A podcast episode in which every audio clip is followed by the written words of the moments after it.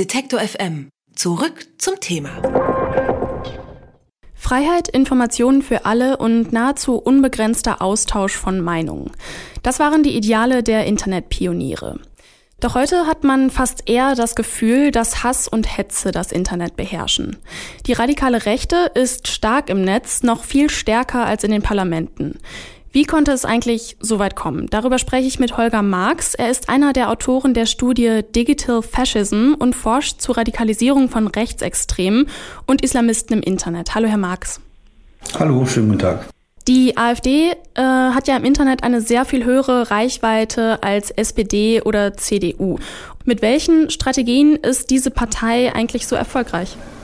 Ähm, die AfD und auch ihr ideologisches Umfeld unterscheiden sich sehr stark in den Strategien, die sie in den sozialen Medien anwenden, von den äh, anderen etablierten Parteien. Insofern, dass sie ähm, ein breiteres Repertoire an manipulativen Möglichkeiten zur Verfügung haben.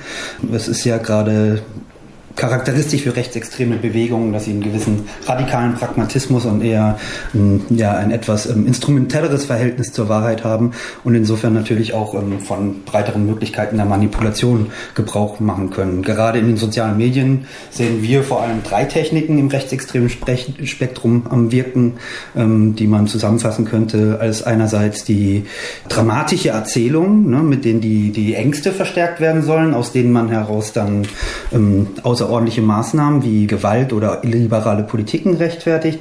Zum anderen eine Technik, die man als Gaslighting bezeichnen könnte. Das ist ähm, der Versuch, ähm, Desorientierung in der Realitätswahrnehmung bei Leuten zu erzeugen, so dass sie den eigenen Quellen letztendlich umso gefügiger ist im Glauben. Und äh, ja, und im, ja, das geht einher vor allem mit der Verbreitung von alternativen Fakten, den sogenannten postfaktischen Informationen. Und äh, eine dritte Technik, die sehr auffällig ist, ist ähm, das, was man als metrische Manipulation bezeichnen könnte.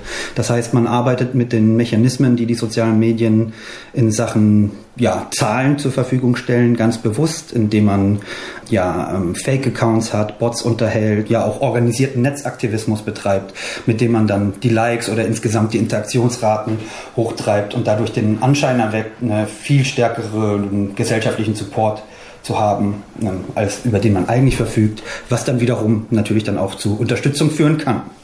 Mit der Wahrheit nehmen es viele Rechtsextreme, besonders im Internet, ja oft nicht so genau. Welchen Nutzen haben Fake News für die digitalen Faschisten?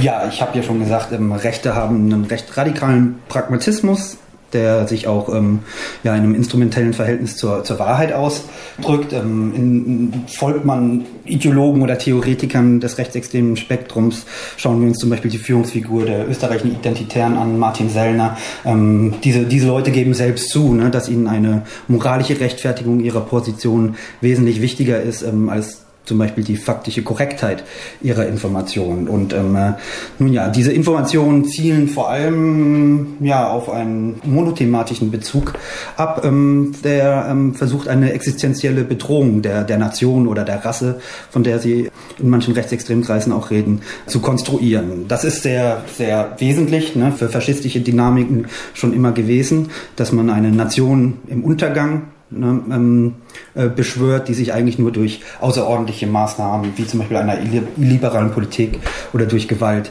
wieder erheben kann. Ähm, und insofern sind ja Bedrohungsnarrative ganz zentral in der Streuung von Informationen und äh, da wird auch äh, entsprechend es nicht so genau genommen mit den Fakten. Mittlerweile wachsen ja viele junge Menschen mit dem Internet auf, also eigentlich alle, und äh, darin sind extreme rechte Ansichten ja sehr präsent. Wächst uns da jetzt eine Generation heran, die sich eher nach rechts orientiert, weil rechtes Gedankenhut die Medien so dominiert? Oder ist das äh, jetzt zu einfach gedacht? Es ist, es ist natürlich komplexer. Ähm, zum Beispiel sind ja die, ähm, können die klassischen Gatekeepers der Informationsverbreitung, wie zum Beispiel journalistische, die journalistische Standards einhalten, äh, in Form von Redaktionen und so weiter, die können ja heute sehr gut umgangen werden über die Plattform. Und äh, das ermöglicht ja gerade den Rechten, ne, ihre alternativen Fakten besonders effektiv zu streuen und erklärt auch, warum zum Beispiel auch schon sehr alte fast schon ausgestorbene Verschwörungstheorien äh, gerade im digitalen Zeitalter wieder aufleben. Ne? Äh, auf der anderen Seite ja, sehen wir, dass halt dafür hm, besonders ältere Leute ne, im, im der, der, Jahrgänge 45 plus ähm, sehr äh, anfällig sind. Also es gibt ähm, Untersuchungen, die, die zeigen, dass gerade in dieser Alterskohorte ne, man sehr empfänglich für, für Fake News ist, während der jüngeren Generation anscheinend ähm, da doch etwas mehr Medienkompetenz eigen ist, um, ja, um die Informationen, die ihnen da vorliegen, auch besser qualifizieren zu können. Ähm, was das jetzt bedeutet, ähm, das, das wäre Gegenstand weiterer Untersuchungen, ob das eigentlich auch tatsächlich so zutrifft und ähm, was das eigentlich auch in der Langzeitentwicklung ähm, bedeutet. Wissen Sie, woran das liegt, dass gerade äh, ältere Leute da so anfällig sind beim Thema Fake News? Da kann man Vermutungen anstellen, weil das selbst natürlich noch etwas ist, was ähm, noch, noch Untersuchungen bedarf. Ähm, aber grundsätzlich ähm, lässt sich beobachten, dass wir zum Beispiel im Spektrum der AfD-Wähler ähm, viele, viele Leute sehen, die eigentlich ihr Leben lang relativ wenig mit der Digitalisierung oder den sozialen Medien zu tun hatten und dann vor allem in den letzten Jahren mit dem Aufstieg der AfD ähm, sich entsprechende Accounts in den sozialen Medien ähm, zugelegt haben ne, und ähm, da, wie soll man sagen, jetzt in eine, in eine, neue Dimension eingetreten ist. Und da, da ist es dann ja auch, wo viele Leute dann auf einmal eine ganz andere äh, Informationsbreite und auch ganz andere Typen von Informationen vorfinden über die Newsfeed ihrer, ihrer Filterblasen und so weiter. Da, da entsteht dann ja der Eindruck, dass dass zum Beispiel die offiziellen Medien dann lügen würden, ne? weil das sich nicht mit dem deckt, was man zum Beispiel ne, aus, den, aus den Freundeskreisen und so weiter ähm, hört. Ich denke, ja, die, die jüngere Generation ist schon eher damit aufgewachsen und dadurch ähm, vielleicht nicht so erstaunt über bestimmte Informationen und kann sie dadurch auch besser qualifizieren. Auf jeden Fall scheint ähm, äh, ja gerade bei ähm, Menschen, die jetzt spät in die sozialen Medien einsteigen, die Anfälligkeit für, für, für Fake News besonders stark zu sein. Hm. Die deutschen Parteien geben sich ja jetzt einige Mühe, ihren eigenen Online-Auftritt moderner und irgendwie attraktiver zu gestalten. Also Stichwort äh, CSU, das YouTube-Format von der äh, CSU, was ja aber auch ziemlich gefloppt ist. Was denken Sie da? Wo müsste man ansetzen, um mit dem Rechtsextremismus im Netz äh, umzugehen?